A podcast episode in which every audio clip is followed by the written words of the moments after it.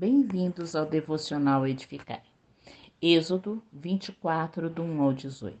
A aliança de Deus com Israel. O texto acima mostra o compromisso assumido pelos israelitas que se prepararam para receber as leis mais sublimes que deveriam obedecer. O Senhor chamou Moisés até o alto do Sinai para receber mais instruções sobre as ordenanças que levariam o povo a entrar em sua presença.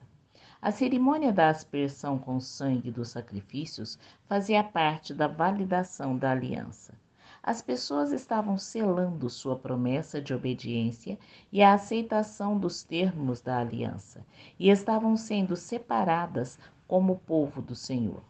As palavras de Jesus na instituição da ceia do Senhor são um paralelo bem próximo do versículo 8, Mateus 26, 28 e Marcos 14, 24.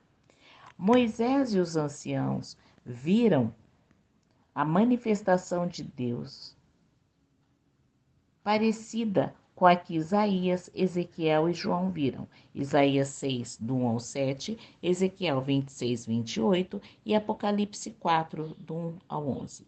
O que os israelitas viram foi tão grande que só puderam descrever aproximadamente, por meio de comparações. Havia uma como. Êxodo 24, do 10 ao 17. No versículo 11, o que nos chama a atenção é que ele não estendeu a mão sobre os escolhidos, mesmo que tenham visto uma demonstração da glória de Deus. Não foram tocados, isto para a manutenção de suas próprias vidas. Comer e beber juntos indica paz e comunhão com Deus, como um, um elemento normal do estabelecimento de uma aliança. Gênesis 26, do 26 ao 31.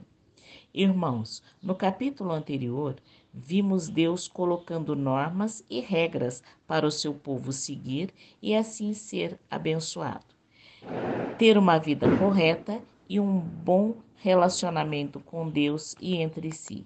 Agora vemos Deus se aliançando com esse povo. Como os israelitas, nós também temos uma aliança com o Senhor. Através do sangue de Jesus, que morreu por nossos pecados, temos vida abundante e vida eterna no porvir. Que Deus nos abençoe. Rosana Firmino e Equecede, Hortolândia, São Paulo.